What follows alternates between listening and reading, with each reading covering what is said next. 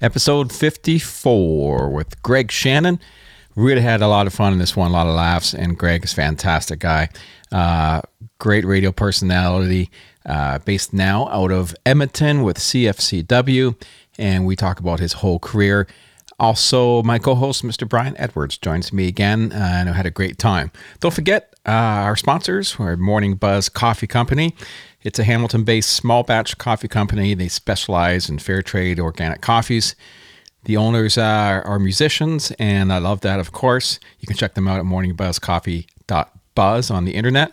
It's not just your morning coffee, it's your morning buzz. So make sure you check that out. Also, Music City Canada.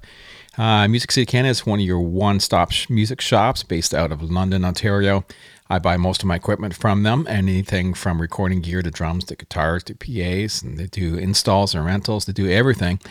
Uh, they have a great online presence. You can buy online, they'll ship to you. Uh, MusicCityCanada.com. Make sure you check them out. Lastly, uh, but not least, is uh, my grandfather's fiddle. One of a kind custom t shirts. Uh, really treat those you love to the memory of a lifetime. Basically, you just go to their site, mygrandfathersfiddle.com, check out what they do. Um, it's kind of an idea where you, if you had an old instrument around, maybe belonged to your uh, grandfather or grandparents or your dad or your mom, um, all you have to do is select the instrument that's uh, important to you, take a picture of it. Uh, you upload that picture, and uh, they will produce a fantastic T-shirt in memory of uh, that person and that instrument. So, uh, once again, check them out. MyGrandfathersFiddle.com. All right, sit back, relax, enjoy Greg Shannon.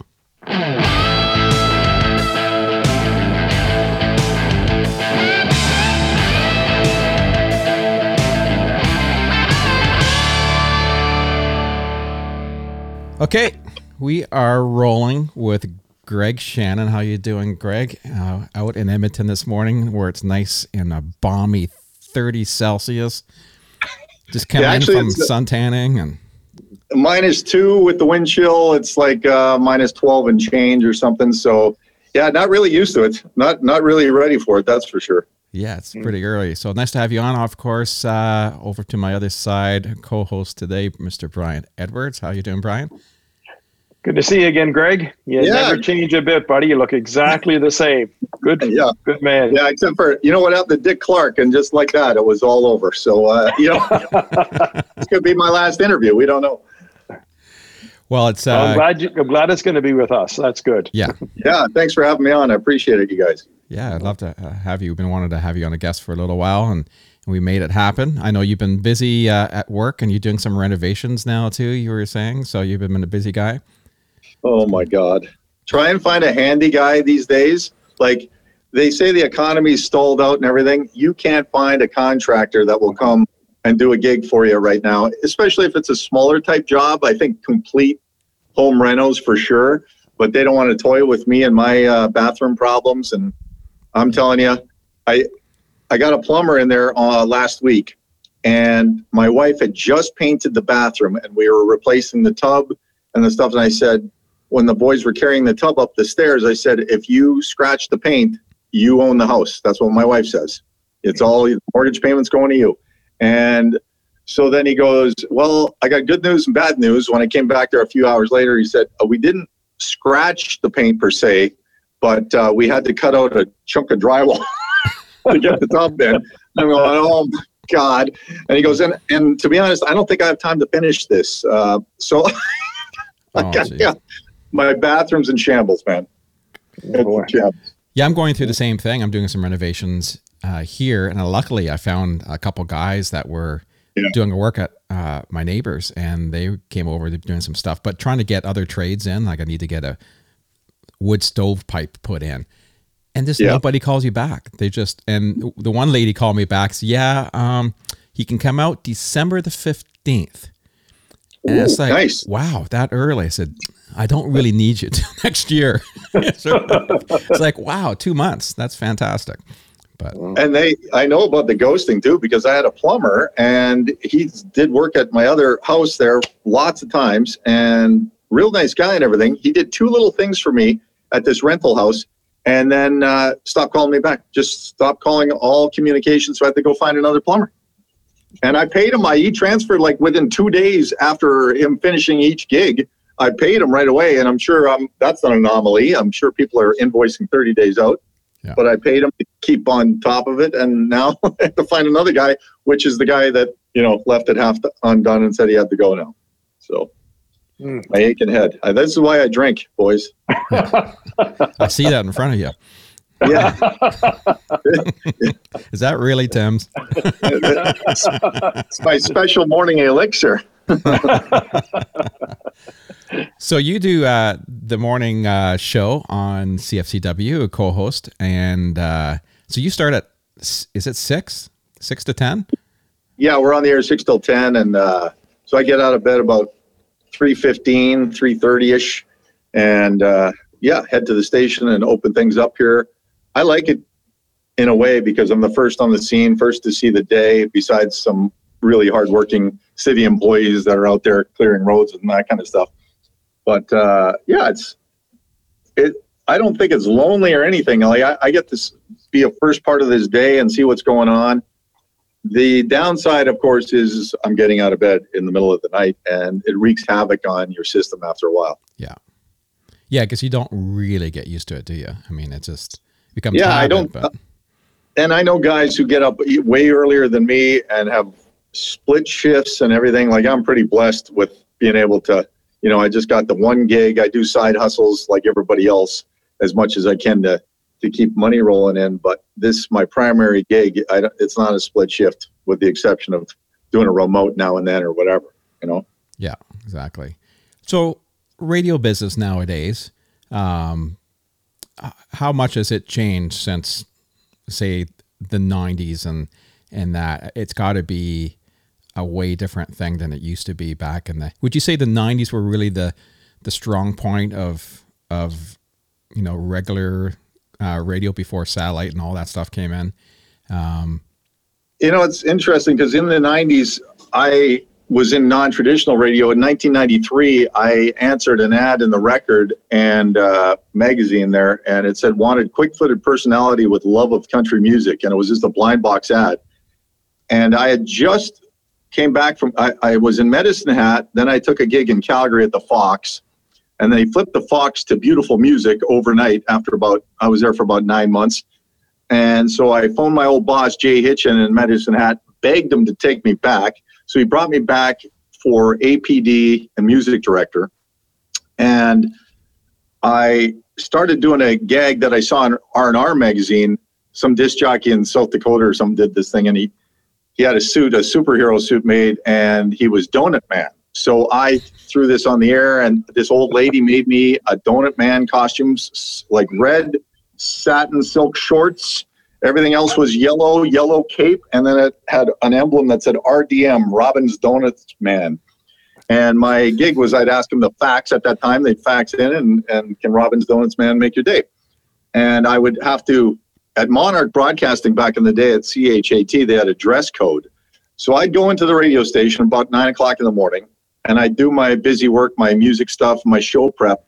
And then I'd have to take off my shirt, my tie, my dress pants, drop trowel in the station, usually in the music room in a corner, and then put on this get up.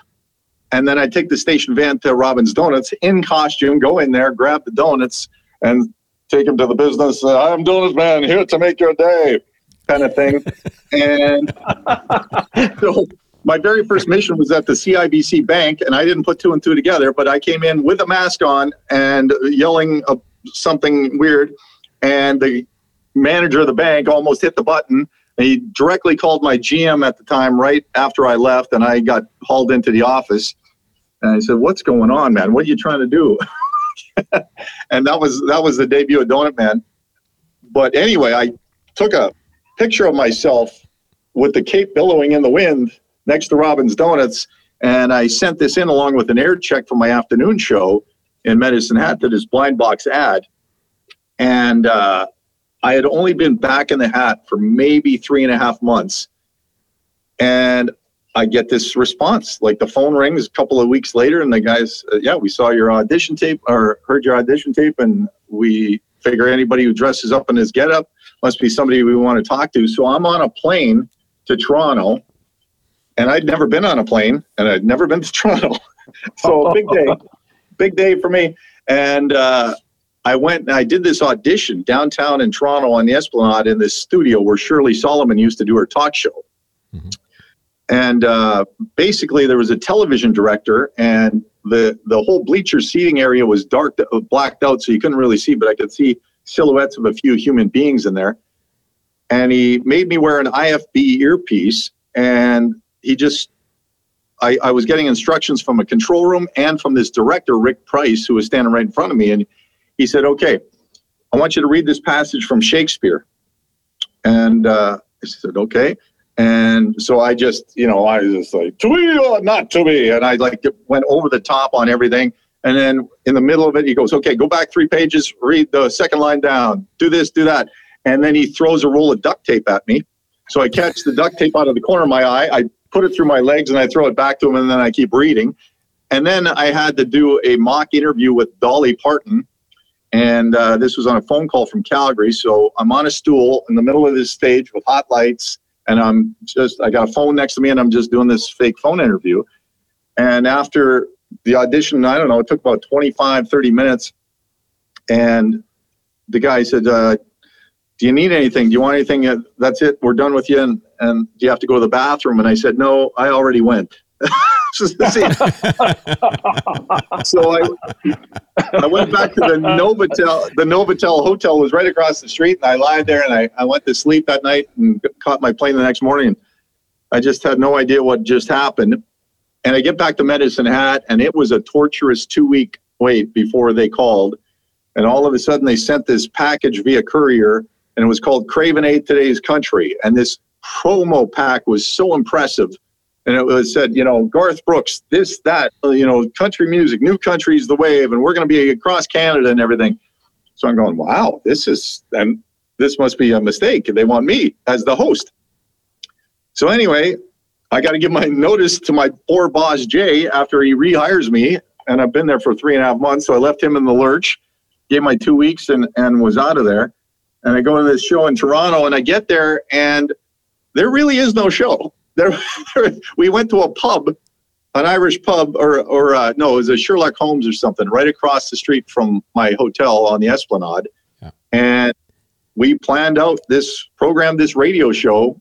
It was nationally syndicated show on a napkin, format wise. What's going to happen first? How many songs we plan? And it turned into this five and a half year journey sponsored by Craven A Cigarettes. So it was a couple million dollar a year budget. We had advertising billboards across Canada. We ended up with 86 affiliate stations at the end. Um, and it was just, I got to go to Nashville every year to do other interviews. We won four New York Festival Awards, got to go to New York City and cruise the Hudson Harbor and uh, get awards while we were drunk on scotch. It was that's perfect. Not a point. As we are now. Nothing's changed except for yeah. the beautiful views. There we go. Well, that's pretty awesome. So let's go back even further. Um, where were you born? Uh, I grew up on a farm. born in Saskatoon at the city hospital, and our farm was a mile and a quarter west of the Concordia Club on Lorne Avenue. So basically, it was the Saskatoon Golf and Country Club, the exhibition grounds, and then our land was right there along the Beaver Creek Highway. So I always call myself a hybrid redneck because I was five minutes to 8th Street, but I had two and a quarter sections of farm to grow up on. And all the boys would meet me when we were teenagers and had our licenses. We would meet up at my farm, and the guys would distract mom, talk her ear off while we would transfer the cases of beer for the party into my trunk of my car, and then off to the party. So it was uh, it was quite the upbringing, man. I my uh, you know it's sometimes I have four children and, and I really wish I would have been able to give them some type of farm acreage uh, you know upbringing like I had because it was it was pretty awesome. I bet that land uh, w- would be nice to have that land now. yeah. Big Al did okay for his retirement, that's for sure. He, he passed away in 2014, but uh, he was able, and mom just passed away this year, so he was able to tie away enough money to keep mom in a in a first class dementia facility. And uh, yeah, there was a lot of good things about that farm, and it was in farm for generations. And Yeah. I think I went to ag college before I got into radio. I went to Oh, yeah. Lakeland College, and uh, I was supposed to be the heir to the dynasty, and I'm not a very good farmer, man. I'm a, I'm a mediocre radio guy and a really poor, poor farmer. So did you had that pressure when you were young that you you thought you had to take over the farm and and be that guy, or did you have in the back of your mind, okay, I really really want to do this? Was was there something else you really wanted to do? I think we all, you know, all of us feel the pressure of what our families do, and if it's a family business. Uh, and I think I put more pressure on myself than Dad ever did. It was all perceived pressure when you look back. But I, uh, I just, I love certain things about the farm, but you know, there's a lot of things that you can't control, and I saw it frustrated my dad, and uh, it, it wasn't for me. I just wasn't. I couldn't fix anything. I'm not a mechanic or a carpenter or anything, and you have to be the whole package to run a, a farm of any type. And I just didn't have it, and I knew I didn't have it, and I also knew I didn't know what I wanted to do, but I knew what I liked, and I loved television. I loved vaudeville, right from the vaudeville days to to Laugh-In to uh, you name it, Donnie and Marie, Dean Martin. Uh, you know, those those were the things I gravitated towards, and I was really into television and movies and acting. I, as a nerd kid, when I was like pre-teens, I still got them. I got scrapbooks where I cut out the movies posters from the Saskatoon Star Phoenix and glue them into a book. like, Yeah. and when I go to the movies, I'd rip all the ads out of the, the glossy magazine there and put them into another more specialer book. And uh, so I, it was really television that I kind of thought that I would go into. And after ag college, I got home and I graduated, and now the pressure was kind of on because I had, you know, spent this money and gone to college and actually graduated, which was touch and go. Yeah. Um, but then my buddy from high school, Brian Tamke, used to come to my driveway, and we sit in the driveway and crack a beer and listen to his air check tapes from his broadcasting college that he was going to called Western Academy Broadcast College, which is pretty prevalent. A lot of major broadcasters in Canada have, have gone through Don Scott's program there, and uh, it was great. And uh, I said, I think I can do that. And so I signed up for the next semester of WABC, and I fell into it. I got a three and a half month practicum in St. Paul, Alberta, worked for free, and then I begged them to hire me. And JB Cartwright, I had zero talent, n- nothing whatsoever, couldn't even form a sentence on the radio. And JB took, he saw some work ethic in me and saw something in me, so he hired me for $900 a month, and the legend begins. That was 1989. Wow. Wow. Yeah. Good for you. Yeah, Yeah. That's, a long journey. That's uh, it's neat how, you know, you can you can just grow up and on a farm in Saskatchewan, and and all Yeah. of a sudden your life just kind of veers off this way, and um, but your life experiences probably had a lot to do with you know knowing, especially now with country music and having that history. Did, was country music a big part of your household uh, growing up? You know, yeah, CJWW was the hometown station, and it was always on in the background. But we also had a station called CFQC, and Wall and Den were the morning team there, and they were awesome. They had the fun jingles, and they were just real cut ups. And then, of course, Don Scott was also on the air when I was a kid at CKOM before he did his broadcast school. And Don would say things like, "Yeah, you know, I just just got in from Vegas. I was partying with uh, Wayne Newton all weekend," and, and I'm going, "Parties with Wayne Newton? This is amazing!" And I'll, it was all BS. Yeah. But you know, the delivery was just perfect. And I'm going, you know, he just lies for a living. I love this guy. and uh, and that's what I kind of fell in love with is the creative storytelling. And I, I'll be honest with you, this is 30 whatever years doing this, and I still have this far to go to be able to tell a story better. You know, it's just I'm not good at it. I've it's never been my forte. I can tell little bits and pieces, but to articulate a really weaving story properly like a stand-up comedian would, I haven't cracked that yet. And so that's I guess what keeps me waking up every day to see if I can do it tomorrow, you know. Yeah, it's uh it's something that you have to to keep doing all the time. It's like the comedians they say they have to just keep you know, going into little clubs and and doing the routines over and over and over and and perfecting. Well, and the difference is too. We all know lots of stand-ups who are hardworking guys who really got hit by this pandemic, and you know, Yeah. thinking about them all the time. And it's they write one routine, and then they stand in front of that mirror and rehearse that with every nuance and every you know s- circle back thread and bit, and they can make it absolutely perfect. With live radio, we don't do that. I could write a whole show the day before, but they pay me okay, but I- don't think they pay me that much. so, so really, uh, the thing is, lots of bits they hit, lots of bits we miss, and then we just go. We, I, I think the the advantage of experience and having so many years behind the mic is I don't beat myself up as much anymore. I just go, you know what? I got another shot to open the mic in in uh, three minutes, so I better get my crap together for the next break. Yeah. Because when I was a kid, I taped every single word I, that came out of my mouth on cassette, every single show, and I'd listen to every show break by break by break, and it was painful. And I did that on my drive home in my little cassette player in the car and whatever. And I thought, you know, I should just quit. Like horrible at this. And then I'd listen to the air checks that I'd send away from or or send away for or get from buddies of Scott Shannon at Z100 New York or Rick Dees or any of the legends, the Grease Man and everything. And I go, well, I'll keep trying, I guess, because these guys are awesome. You know, Well, that's what makes you good, right? I mean, those Yeah. that time where you you you take that effort to listen to. It's, it's no different than a musician or a stand-up comedian where they're they've done a set and you listen to it on the way back. You got to really make sure you go over everything. So, oh gosh, I can do better than that. I can do better. right. And what make I always think what makes someone good is that they're never happy with just what they just did. They, there's always room to make it better. Um, If that's the case, uh, then I am the greatest. yeah. I am never, never happy. And uh, you can ask any of my co-hosts, few, uh, current or previous.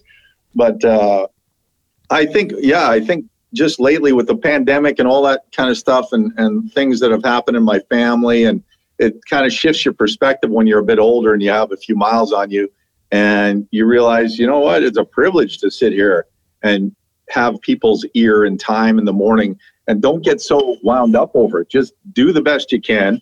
They all, what I think has made me get this far is just an affable personality, and I learned to listen. You know, and that's basically.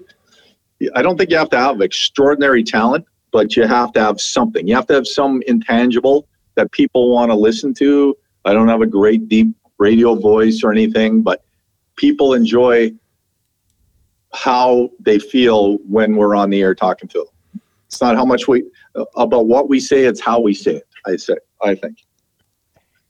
Do you find things a lot more regimented today than they used to be when you're doing the small town gig where you could do whatever you want, when you wanted, you play what you wanted, when you want? Do you like this new system where everything kind of drops in front of you and you just push a button and go? Or did you like the old days of queuing up the record and doing whatever, or queuing up the CD, I suppose it would have been? Uh, well, actually, uh, when I started, there was records and and carts, and uh, you know, it was it was an adventure to try and figure that all out. But it was fun and it was fast paced, and now it's fast paced just in a different way. And I my whole career has been built on the Vox Pro or the Burli software that records the phone calls, because I like I said I can't articulate a thought very well, but I I'm a pretty good editor and I can shape the bit with the edit to make it entertaining and I can choose when I'm going to pop it in and I can craft a whole experience and I have all kinds of drops I've collected with you know so a Monday can feel like a Monday and a Tuesday feels like a Tuesday and that's what we do is try and fit the show to the mood of the day with a, with and if there's sadness in the air then we take a turn and we we go a little gentler and but we find I've always gone, you know, what is my purpose? What kind of show? I'm not as good at doing this as this guy or that guy.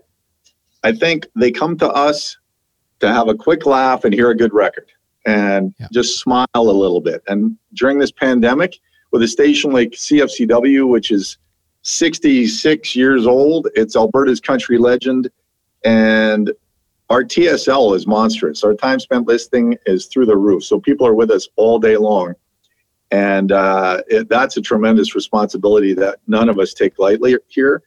And uh, we just, you know, if if we don't do, do so well in the morning show, they know that Jackie will pick up the slack in the midday, or AJ is going to kill it in the afternoon. They're patient with us, and if they don't like something we said, they know the next time we crack the mic, we're probably going to crack them up or give them some information that they can use for the day for sure.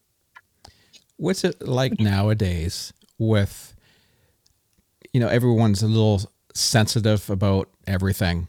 Um, yeah. You have to watch what you say and how you say it and who you say it to. Is that on your mind a lot when you're on the air nowadays, um, or you, do you just kind of let it go like like normal?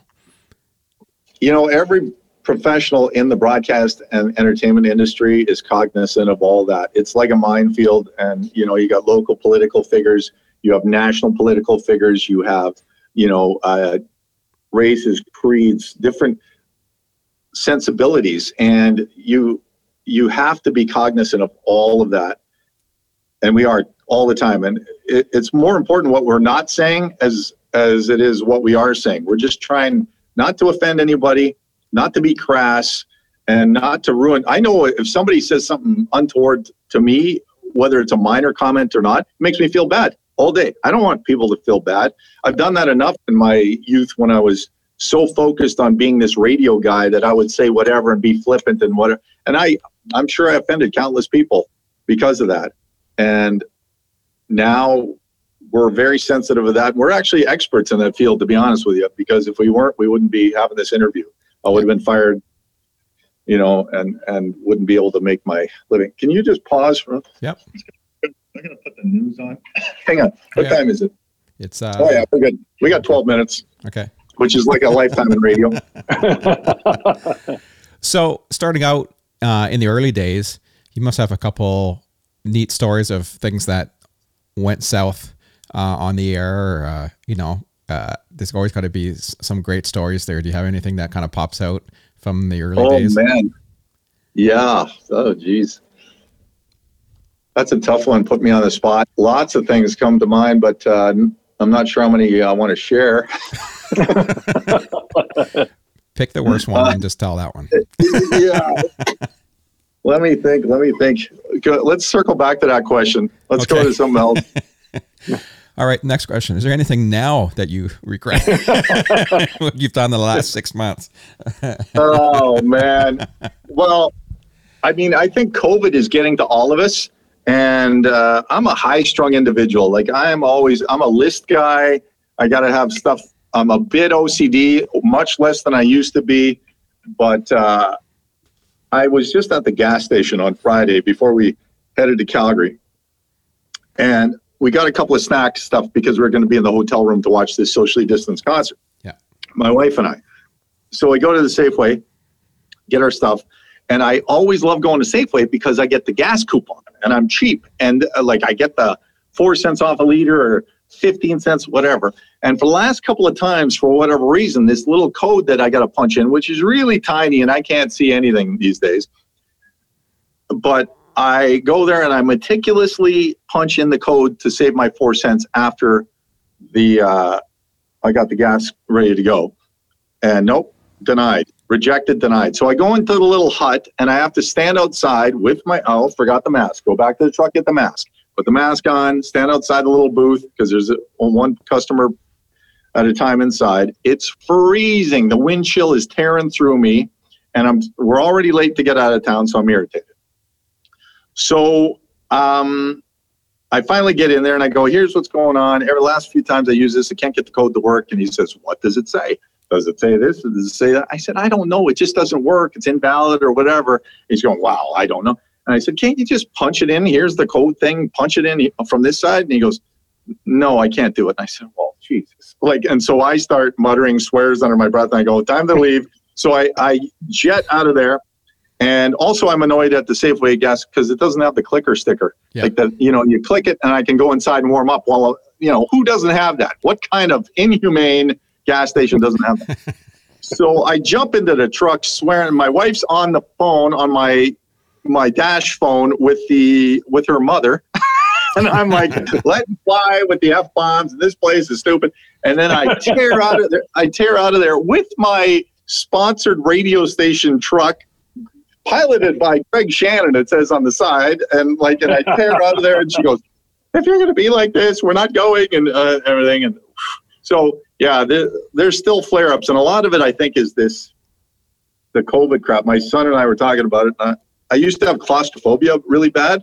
Yeah. And now it's like the whole planet has claustrophobia. Everybody, you know, it's like the world's closing in. We can't get out. We can't. There's so many restrictions on us as human beings. It's it just subconsciously or consciously, it's hard to take some days. We don't function well as human beings being locked up too long. Doesn't no, work. we're social animals, right? And some people are introverts and they like their alone time, and so do I. You know, lots of the time, mostly for my own family. Uh, but uh, but not nine months of it. yeah, exactly. It's it, you guys know what it's like. It's just getting old. It's getting old, and especially for live performers. And I mean, that's your entire livelihoods and business too. Like it's just really put a crimp into people's plans and days and emotions, and lots more suicide attempts and suicides and domestic you know violence you in the radio industry are our entertainment now more so than ever. I know people rely on tuning in there every day to get that humor, to get the familiarity of who they know. And there, I, I can see numbers in radio going up more and more and more all the time. The people are gravitating more than they ever did because that's their entertainment and they love it. And you've expanded on that well and kept everybody very well entertained, obviously. And I'm sure you find that with the listeners' calls and everything. You can sense how much they're getting out of having you there. Yeah, I, I think that's very true. And we're, like I said, we don't take it lightly. And, and the fact is, we can't really have a bad day on the air. Uh, we got serious a couple of different times, and it just leads to no good. Like when we talk about the serious issues, so we just leave it alone and we yeah. just go with the comedy and the light comedy, and that's what people want. That's what they need. So that's what we're giving yeah, no matter where you go now, if you turn on any news, any anything, and it's always just you just feel horrible oh. after you've watched a newscast. Wow. There's not like one Beautiful. one nice or one great story. Speaking of the news. yeah, hang on one second. Fire the news. Uh, let me see here.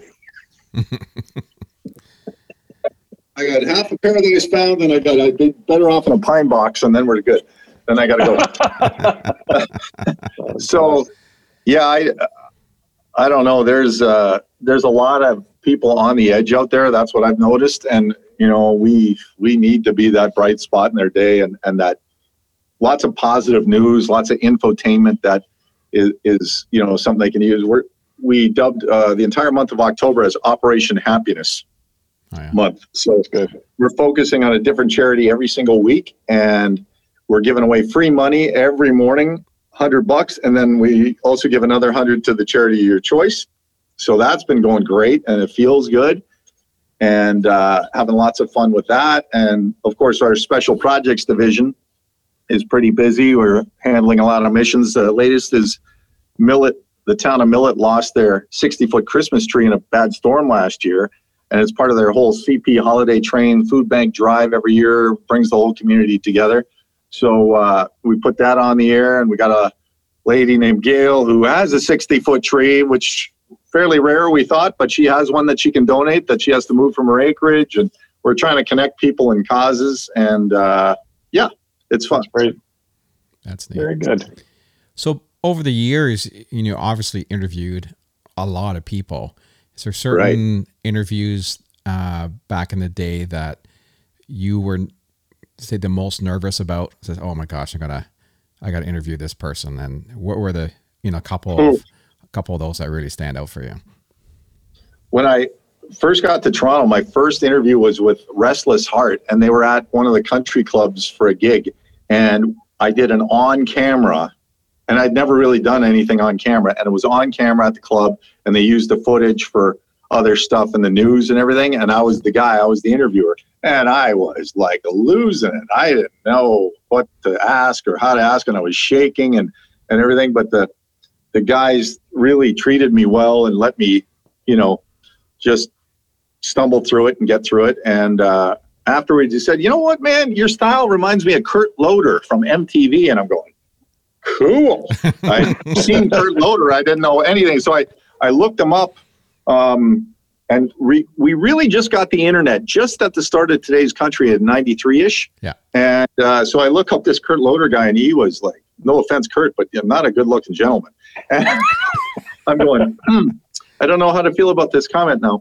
Uh, but I was really, we, we had some pretty spectacular guests on the show. Faith Hill, 1994, Faith Hill was our first big get, and she had just hit number one with Wild One and we had her on the show, and uh, so that was pretty cool. And then the gates started opened up, opening up because she used our Hot House band with Peppy Francis and, yep. oh and Ray Parker and all the all the guys, all the legends, which was a huge part of our show.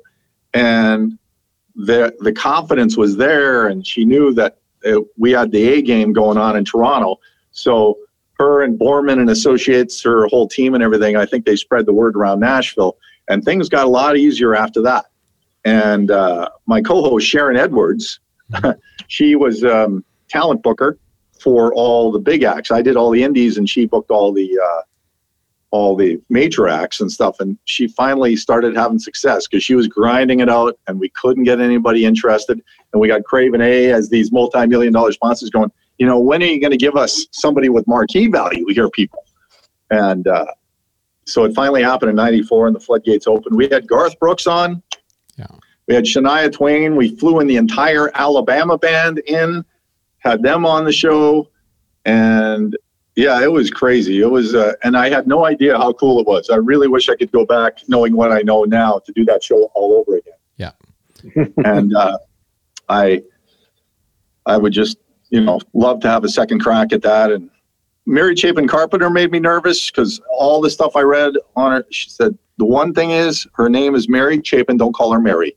So we go to this studio offsite. It wasn't a live interview as part of the show. It was a pre-recorded thing that we did at a studio when she came for a showcase gig. And uh, I go, "Hi, Mary. Nice to meet you." And I go right in my mind. They go, "Okay, now I've done it. Now I've yeah. done the ultimate faux pas. I might as well just roll with it." And she's Princeton educated, um, so that's good. And I have an ag diploma from Lakeland, so I'm going. This is going to be a hard fought battle for her to have a conversation with me. Anyway, we ended up winning a New York Festival International Radio Award for that interview. Oh. And as soon as I said, you know, how do you, I said, when you write these incredible songs, and I said, how do you have this much cranial space to be able to have all these? I, and she just thought cranial space was the funniest thing she ever heard. And after she started laughing, I'm going, okay, good to go. Let's go get a New York Festival Award. And that's what happened. Yeah. Tell us about working at an AM radio station in a metropolitan city like Edmonton and having the loyal audience like you do. That's got to be I, that's just not heard of. I got out in 2014. I was sick of radio. It was like Groundhog's Day for me, getting out of bed in the middle of the night. I was fighting with my co-host at the time, Tara Lee. We were just like, we won a whole bunch of CCMA awards for personalities of the year, and we're going, what else is there to do? What else is there to accomplish? And we had limited, you know, limited uh, involvement from management as far as mentoring or which way to go next and everything. And so I jumped into a career in fund development at Red Deer College and terrifying, but I tore the band aid off. I quit radio when my dad died in June of 2014 and took this gig at Red Deer College, which wasn't easy to get. And it was a major gifts officers was my title. And I learned this whole new career, and I'm so grateful that I got the opportunity. I love the career, and it's relationship building long term and raising money to move the college forward and give the students a better experience. So then, lo and behold, Jackie Ray and I reconnect after bunch of years, and she was looking for a new morning person for this legendary radio station. And uh, so she fired me actually from Big Earl, the Edmonton station that was right next door. So they blew the format up, flipped formats, and they fired a bunch of us.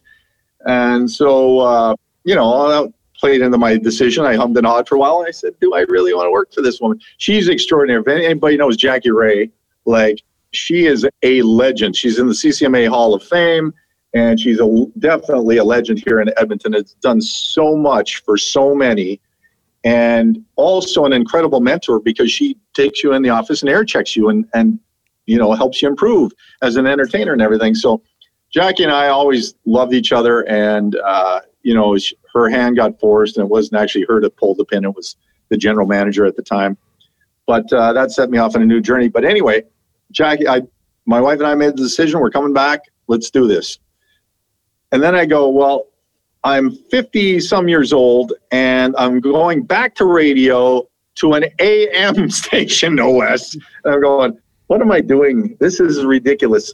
And I got here, and I was so nervous to do it. I I thought, you know what, it's like riding a bike, but for me it wasn't. I my timing was off. I didn't have any confidence. In fact, for about a nine month period, I got stage fright and I was terrified every time I cracked the mic. After, you know, whatever, 28 years, 30 years of doing this. So it's terrifying. But the listeners were so patient and everything, and you it's like you're welcomed into a family. This is a family, and they hang on every word. If you make a mistake, they're on the phone or on the text line correcting you instantaneously. and I never let facts get in the way of a good story, so they're on me a lot. And uh, it just there is it's a unique unicorn of radio stations. I think it's you could only compare it to a WSM in Nashville or uh, you know one of Chicago's original stations because it's been playing country music. It's the longest running country music station in the nation. And our listeners, we have some city listeners, we have a ton of rural listeners, and they all have multiple radios. You want to hear a story? A couple of weeks ago, Jackie gets a communique from a listener, and they're putting her mom to rest. And her mom won a car from CFCW on the calendar contest years ago. Huge fan before that, super huge after that. Every radio in the house tuned to CFCW. She had one particular radio she loved that was always with her, a small little transistor. They buried the radio with her, with it turned on to CFCW. So Stella and I, you know, when we're, if you go to this graveyard, you might hear something coming out of the ground and we're live at the graveyard because that's how much this radio station meant to this woman and her family. Like, how wow. crazy is that? Yeah. Wow. That's so awesome. it's it's it's a general store variety show of a radio station. Like there is and the weekend guy Nick Golka is just as important as the morning people or the afternoon guy or whatever. They love how we all interact together and we all make fun of each other and it's like we used to have to work on doing those cross promotions. Oh, let's talk about the midday person. It was all this forced program stuff. No, it's not like that here. We just work each other over the coals whenever we get the opportunity. Jackie probably takes the brunt of it because she deserves it. But uh, well, I've never seen anything like it anywhere in North America or anywhere. Yep. Never seen the the family approach and the and the longevity and the just as you say. I mean, it's like you are the family. It's exactly what it is. And Mama Bear protects the brand fiercely. If it doesn't if it doesn't fit what we do, it's not going on the air. It doesn't matter how much money you're paying as far as sponsorship and and that being said, we can take anybody's business and make hay with it. We can have fun and if you want to partner with CFCW, you're going to get your money's worth because once you're a paying customer, we can ad lib ad nauseum and we can welcome you to the family too. And some of our advertisers have been with us for 40 years. You know, it's crazy. Yeah. How much of a change was it when satellite radio came into the picture several years ago? Did you see a big change um, in the market, and how did it affect uh, where you were at the time? Well, you know, it's always sexy when something new comes out and you go, "Oh, they're going to own everything. It's going to be amazing." And I I applied to XM for to be uh, to get my own show on there. And never even got a reply back, and I'm sure I'm one of hundreds. Maybe not, but I hope so. That's what I how I cry myself to sleep at night. um, but yeah, it, it you know satellite it's sector. They got the money, they got the studios, they got you know they're located in the major centers, so they get the big guests through and everything. And you go, oh, they're going to kill us. This is it. This is over. No, it, if you hyper local is is the phrase that always gets pushed around on radio and everything. if you're just common sense and you actually care about where you live and you care about the people that are listening to you, Yeah. business takes care of itself, right? And could we use more sponsors? Sure. We're in a pandemic, and this uh, Stingray, the parent company, did an amazing thing. They did a stimulus program across the nation, and they offered existing businesses and new businesses free advertising for a select amount of time to help them through the pandemic or to launch their business or whatever. And I'm telling you, the goodwill that was created through that endeavor, there's no there's no price tag you can put on it. And it made our station sound great too, because all of a sudden we got these all new businesses talking about their businesses on the air as part of our programming. And uh, yeah, we're, I think if you're a smart radio company, you'll figure your way through all of this. And satellite, satellite's always been a thorn in my side, to be honest, because I used to, I launched my own show called the world famous Big Top 20 Countdown. And because of when I had to produce it, and I really had no staff or anything, I had to make it an album countdown instead of a singles countdown because I, I would never be able to wait for the chart Yeah. every week to produce it because back then you had to send out a syndicated show on a satellite network. So we half the affiliates took the thing on CDs that I burned and, and we mailed out through my partner's office here in Edmonton.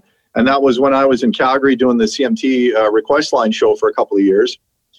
And then I moved to Kamloops. The show didn't get renewed on CMT, so we're moving again. So I had to move to BC to Kelowna and then to Kamloops. And I did the show from there and I had it produced at Sing Spot Digital Audio Post in Calgary. And then they had to burn it to CD, send it out to all the affiliates, or some only would take it on satellite back in the day. And then we finally, after about year four and a half, going into the fifth and final year, we got them warmed up to the HTTP downloads uh, and and stuff. So we we had the show going out in three different forms. It was a nightmare, a nightmare. So fun to do, loved it. Got paid nothing for years, and finally, kind of had a falling out with my Edmonton-based partner. We parted ways, and Therese and I took on the debt that was outstanding, and I negotiated a deal. I was in Kamloops doing the morning show at B100 at the time, and uh, I kept reading the Globe and Mail, and I saw, you know, the Strauss Herb supplement company based out of Kamloops, old world, old school company, was under fire from these major pharmaceutical companies for their packaging wasn't right, and they were the government was in their business and everything. And I'm going, these guys need some positive PR. And I have a two-hour weekly infomercial, so I'll go and meet with the guy. So I asked for a meeting with the with the oldest son. It was the grandpa, the son, and the other son or whatever that owned it. And we sat down in a restaurant and I cut a sixty thousand dollar sponsorship deal for a year with the Strauss Herb Company. And so I was able to pay off lots of what we owed the creditors and actually pay myself for producing this show after doing it for four and a half years for nothing. Wow. And it was uh, victorious, but then Strauss Herb found curling and they went to television and sponsored the, the Roar of the Rings and all that jazz. But I had them for a year, $60,000, boys. It can be done. So we haven't really chatted much about your move to CMT uh, when you did the show there. What was that experience like uh, working with CMT? Well, I was in at Craven A Today's Country in Toronto, and I had seen that NCN was what had started, the New Country Network on television. It was owned by Rawlco Communications, who owned our flagship affiliate for Today's Country, Kiss FM in Toronto. And I saw that Shaw was buying CMT. It was owned by Shaw at the time and changed the Corus after that or whatever. Shaw's split off. But I thought, okay, I got I, my spider sense was tingling, and I thought, okay, something's going on with today's country. I can feel it.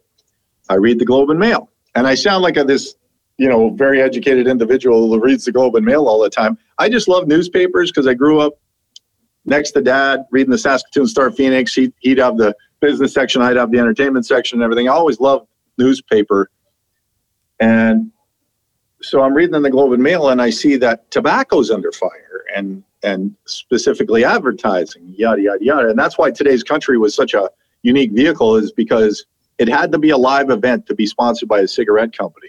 So we had a 250 seat studio audience, and you had to win your way in through Kiss FM in Toronto to get in on the show. Had to be a live event. And so I see, oh boy, here we go. So I start. Casey Clark had just got made the music director of CMT in Calgary. So I phone up Casey Cold. I'd never met him before. And I said, Case, my name's Greg, blah, blah, blah, do the show. He goes, Oh, yeah, man, I heard the show. And I said, I've never done TV before, but I think in my gut, I think I could do it. And I, I want to be a part of this if there's anything for me. And he goes, Oh, well, that's cool, man. We're going to be doing auditions for different things coming up, and I'll let you know. I'll give you the heads up so you're first in and everything. I'm going, Okay, good. And then flash ahead about a couple of months, and I'm sick as a dog. Like I can barely function. And I got to fly to Nashville with a film crew to record Terri Clark in her kitchen at her house for these uh, CCMA profiles that aired on the award show every year. Because that was part of the Craven A deal too, is they leveraged our way onto the CCMA awards. So I got to be a big deal presenter guy with Sharon, and we'd go on the show and look down and Russell deCarle and Michelle Wright and all of our Charlie Major, all our luminaries are sitting right there in the front row, and I'm going, "Oh my god, that was that was daunting." Yeah. But anyway, so we go to Terri Clark, and then I, I right before we leave, I call Casey and I go, I haven't heard anything about that. He's going, Oh man, I am so sorry I didn't let you know. This thing, hang on one second. I might be running out of power here, boys. And you know what? I don't have an extension cord that long. That's all right. Same problem myself. There you go. There you go. They're changing, they're changing the light. Yeah, exactly. I just lost, I had a blow up in the crotch of my jeans today, and, and I went on uh, list and said, well, there's this place that sells uh, jeans or uh, repairs jeans, so you can get it done there where I get mine done. And I, I looked on the price list, and uh, a crotch blowout is between thirty-five and sixty dollars. And I said, well, I'd definitely be on the low end, so that's the good news. get it fixed up. So the lighting, lighting is you. not that good. Lighting's not that good now, so I'll use this for uh, add to this. Okay. That's So perfect. anyway, I call up Casey before we go to Nashville, and he goes, "Yeah, no, the auditions." He goes, uh, "Yeah, I'm sorry, brother, I forgot to tell you, whatever." What do you mean, forgot to tell me? And he goes, "Yeah, they've auditioned for everything. I don't know if there's anything left." And so I go, "Okay, well, I'm going to send you a tape anyway." So I fly to Nashville, and I con the film crew into doing a stand-up with me in front of the Country Music Hall of Fame after so we go do the terri clark thing it's 4000 degrees i'm sick i'm sweating and i'm sweating more than woody bowles and you know that's a lot of sweat and so i get this thing done and we race i got just enough time to get to the do the two minute stand up and they film me i go i'm greg shannon from the country hall of fame and this is where all the legends are and everything and oh on cmt and I didn't know what the hell I was doing. I was just trying to fake something. And back in the day, it was all beta. Yeah. So this was on a beta tape. And my buddy Terry Bumgarner was a reporter for TNN Country News back then, and he said, "Well, there's a dubbing facility, you know, on this block." So I do the run down the street in the 30 plus degree weather, take this tape in, put it in a FedEx, or they dub it over to a VHS. They put it in a FedEx envelope. I scribble the CMT address, send it out, and we race to the airport to get back to Toronto. Next morning, I call CMT and I talked to Ted Kennedy, who was the boss there at the time.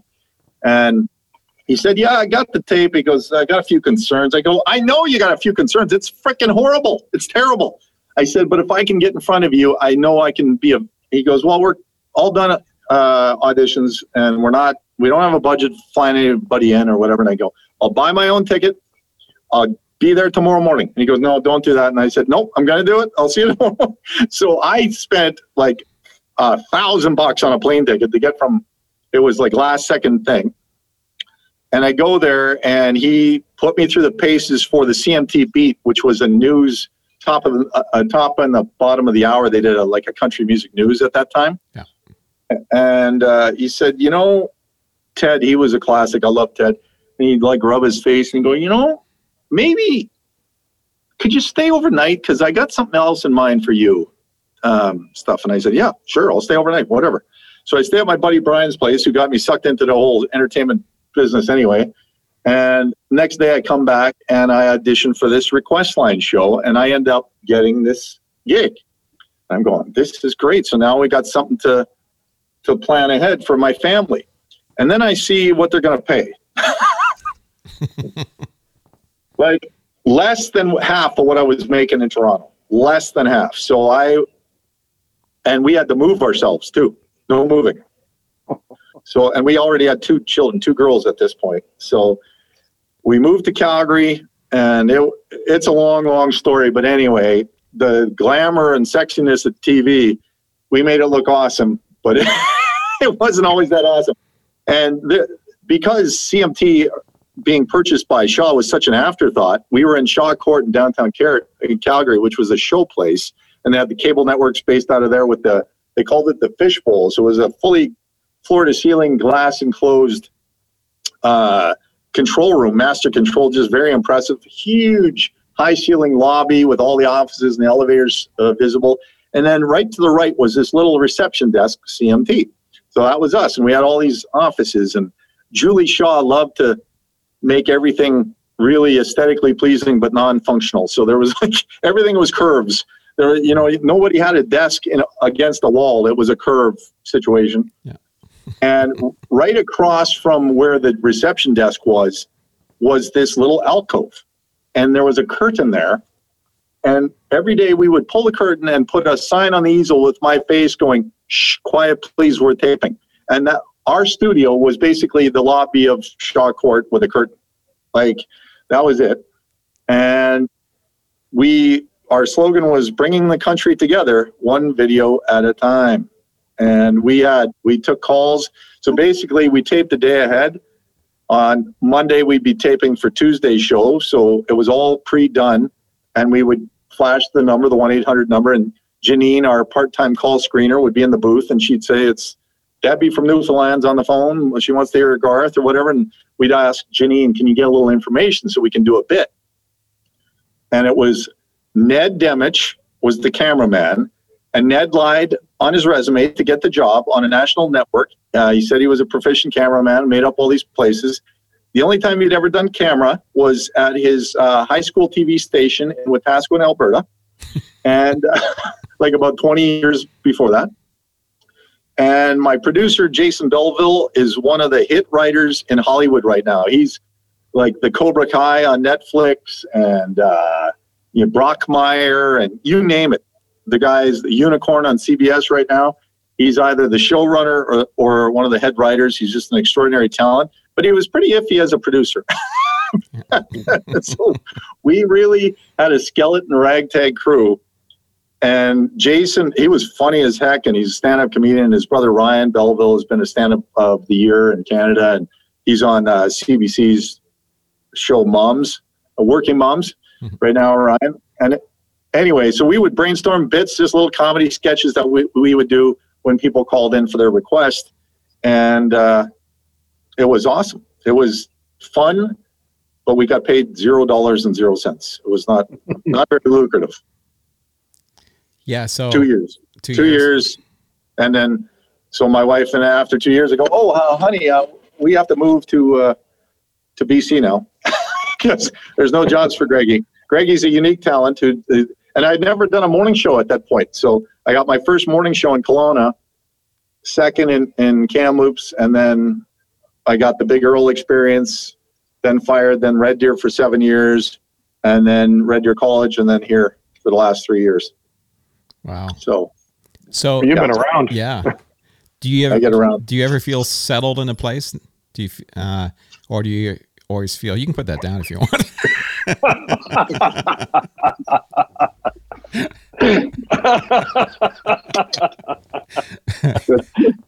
Was that He's a good color though? yeah, no. Uh, I hope. Hopefully, I'm not revealing too many uh, secrets here and stuff. But CMT, like, yeah, I mean, if I could have another crack at that, that request line show, I'd love to to reinvent that under a different name, obviously, because it's probably copyright or whatever. But it just was so great to connect with these people. I was like Elvis in the East Coast, like Moncton and and St. John's, Newfoundland, St. John, New Brunswick, and everything. People loved that show. They really connected with that show, and they got a kick out of it. And for some reason, they had priority sequence with the calls. Like we'd get like a lot of East Coast calls all the time. Yeah. And uh, yeah, it was just it just had something. It just felt good that show. And one time I I said to Ted Kennedy, I said, uh, "What if we went to Los Angeles with the request line and did a like a on location show for the Academy of Country Music Awards?" And he types me back an email. And He says, "Okay, sounds good. Give me a budget." So I go, "What the hell's a budget? How, what do you do with that?" so, so I type out this thing, whatever the best I know, and I I schedule it and, and everything, and he stamps it and he says, "Yeah, sure, you guys go." So we had to do an ACMA pre-show, an ACMA post-show, two episodes of the request line, and two feature-length interviews in like two and a half days. and, and like it was 120 degrees, and oh my god, what a mess I got us into! And I scheduled everything. So one one time we're setting up a beautiful shot in front of Universal. Um, the theme park there with the globe tour. Yeah. And then the next interview is happening at the Country Star restaurant. The next one's at blah, blah, blah, this venue. And I scheduled everything like our radio interview. So I go, okay, from 10 to 10.30, we're doing this interview. And then from 10.45 to 11. and it, But I didn't allow for travel, lighting, makeup, set design, nothing. So we were scrambling and it was fun, hilarious. So we got, we touched down in LA and the second we got a rental vehicle and we pull up on Sunset Boulevard just to stretch our legs and look around. The second I get out of the vehicle, are you Greg Shannon from CMT? I said, Ned, get the camera, get the camera. So he's taking the camera out, and the camera's the size of a freaking like barbecue. It's the, they were huge back then.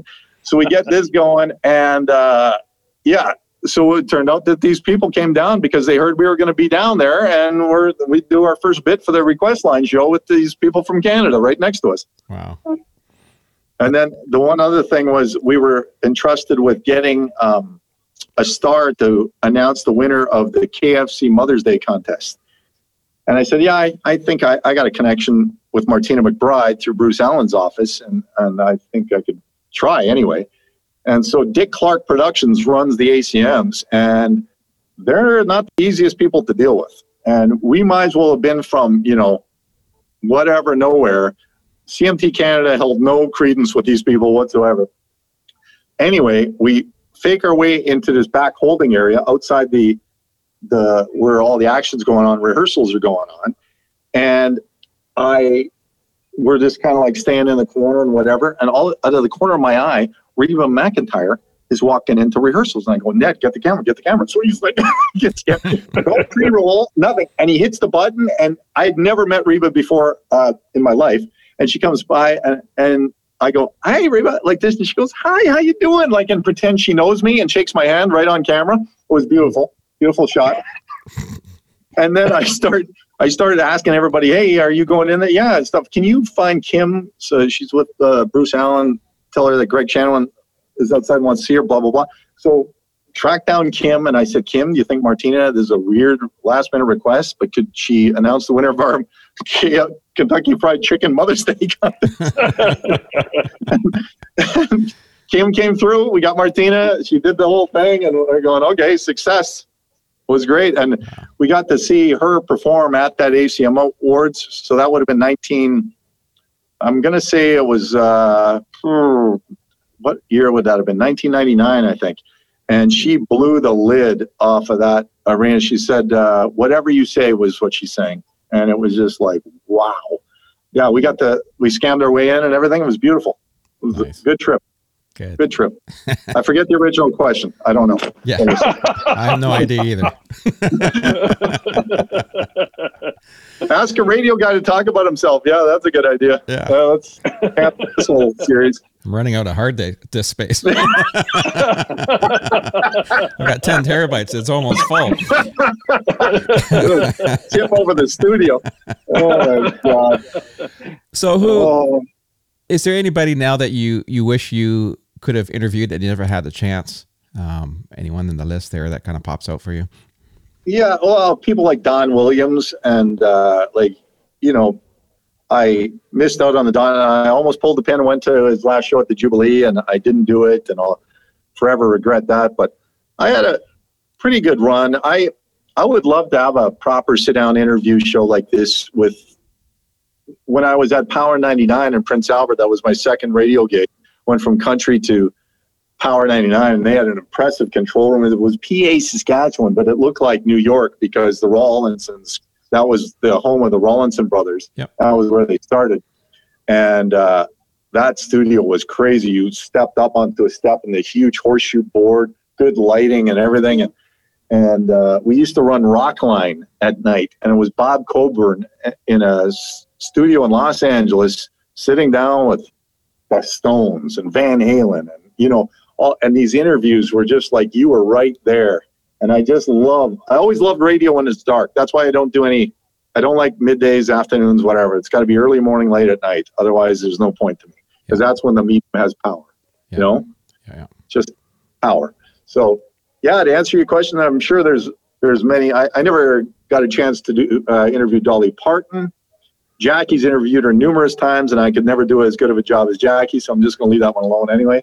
Um, acts like you know the Eagles and and stuff like that. But I've had I've had a pretty good run, so no regrets at all. I've I got lucky. I I got lucky. Lightning struck a bunch of times in my career, so I don't think I would change anything. There was lots of high highs and lots of low lows, but that's the same in anybody's life, I'm sure. Yeah. Whether you're in business or not, you know. Absolutely. Who's in the uh, industry now that you're excited for their careers, or anyone you're you follow? Oh, or you're excited about. Uh, there's lots of new new artists out there now. I mean, it's always new people coming along, but it's got to be a few that Yeah, I pop out for you. there's a guy named Jade Eagleson who is just he's got it, man. I just love watching that guy, and uh, we're kind of like buddies on Instagram, messaging all the time, and he's really funny, and and uh, he's just I I believe he's got a long career ahead of him for sure. And there's a guy from Southern Alberta named Trevor Panczak, and for us at CFCW, this guy makes the kind of country music that that we can play, and it's well written, and it's coming from a place he knows the audience and everything. And so I get a kick out of Panczak. He's a giant human being. When I first got here, we emceed a Kissel show at the Jubilee, and and Panczak he he brought Panczak out because he loves him too, and he got to sing a couple of songs, and and Panczak lifted Kissel up like he was a baby.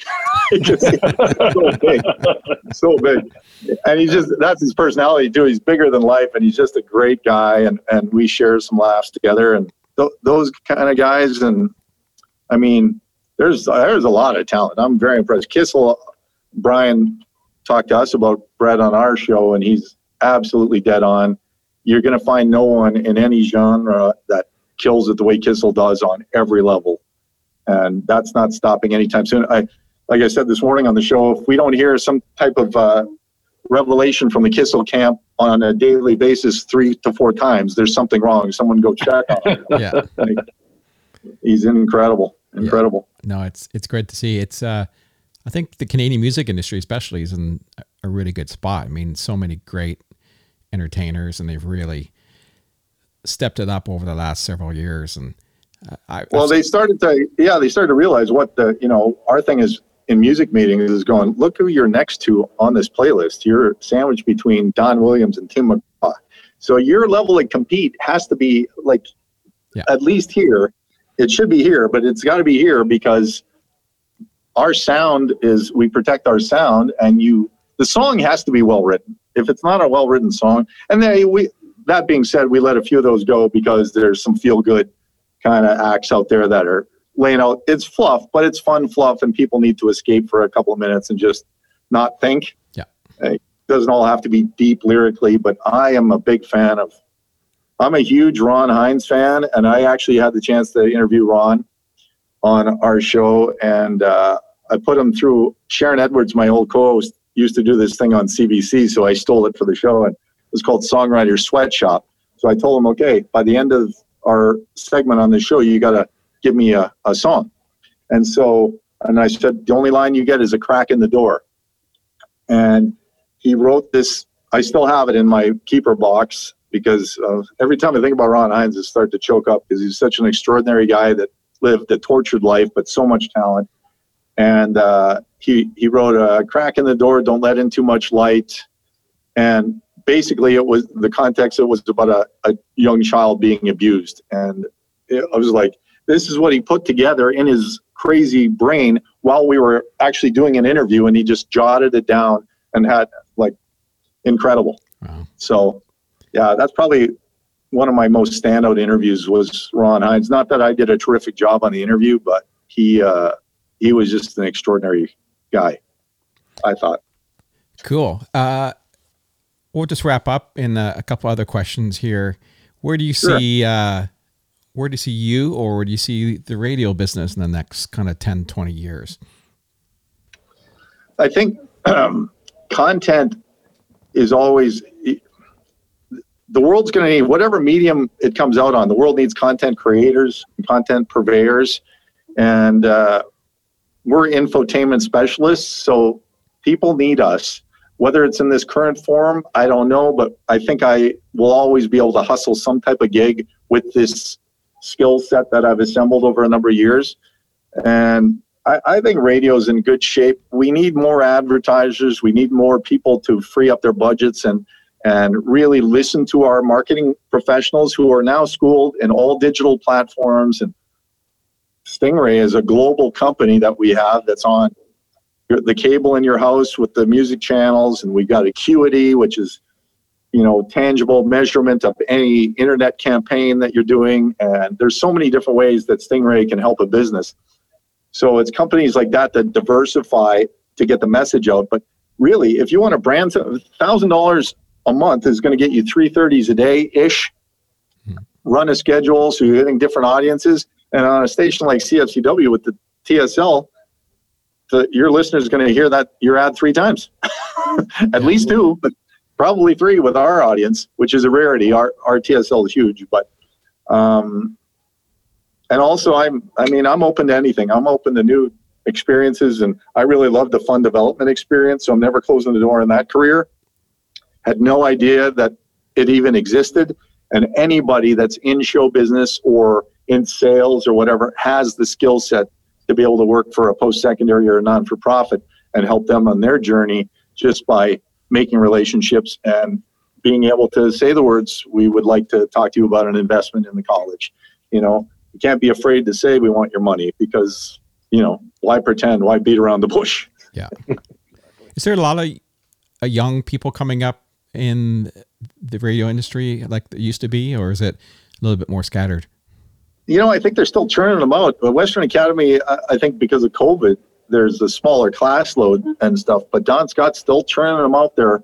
And what happened with consolidation and all, a few big companies taking over radio, it really shrunk opportunities because a lot of things are voice tracked now. So there's two or three or four personalities voice tracking for legions of stations in smaller markets. Yeah. And it's the argument is it's higher quality entertainment because these are seasoned professionals that are actually talking on the air. But it robs the I mean, I never would have got anywhere to where I was. I got fired from an all night show in Saskatoon because it was so horrible. That's how bad, terrible I am at radio. And the only thing that got me better was practicing and having people take a chance on me and let yeah. me be behind a microphone. And now there's not as many microphones. There's way more stations than when I started, but way less opportunity because it's all consolidated and it's all voice track. Yeah. You can so, go from one end of the country to the other and you can hear the same thing by the same people, the same music and everything. And I agree with you that the, the local personalities are really missing in the whole industry. It's, it's well, and I, I would like to see some type of deregulation where we have some of these companies let go of some of these smaller ones that don't make them a ton of money anyway, and it's more of a hindrance for the big company portfolio anyway, and let some mom and pops go back and just run lean, but have a great experience for not not just the owners, but for the listeners as well. I, I think it would be better for everyone. And it's my opinion. Absolutely. Anyway. Yeah. yeah. that makes sense. Uh, wrap up on one more question. Uh, do you have a what you call? I'm not sure what you would say, but someone that you super admire out there as either like a radio personality or a TV personality that you say, yeah, this is the guy that you know or gal that that uh, I really I've always looked up to.